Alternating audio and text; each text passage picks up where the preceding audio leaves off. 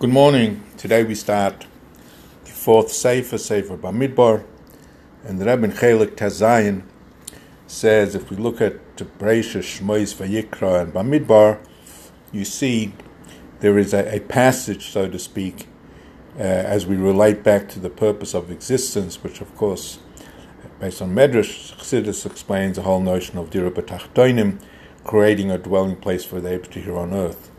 First we begin with Bereshis, which of course is Brias Oelim, creation of the world.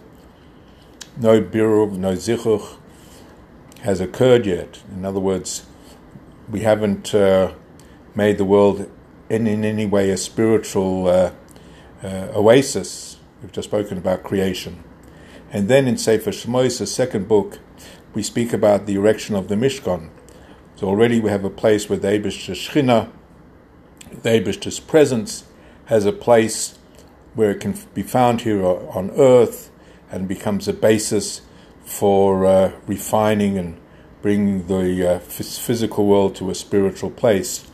And then we come to the third book, which is Vayikra, where that really is the very first stage of birur and zichuch, of refinement, by bringing uh, animals uh, to uh, sacrifices into Mishkan we are um, elevating them, but now we come to Bamidbar. Bamidbar speaks about the travels of Klal Yisrael, the Jewish people, and this is the second level of avodah, of service, and that is we will not suffice simply by creating a spiritual oasis, a heavenly abode in the Mishkan, in the tabernacle itself, but rather we will go out to the world, we'll go out to the desert, um, we will travel to bring uh, the light of holiness, the light of the Abishta, um, to every single corner of the globe. And that is the ultimate level of Dira B'tachtoinim. Have a wonderful day.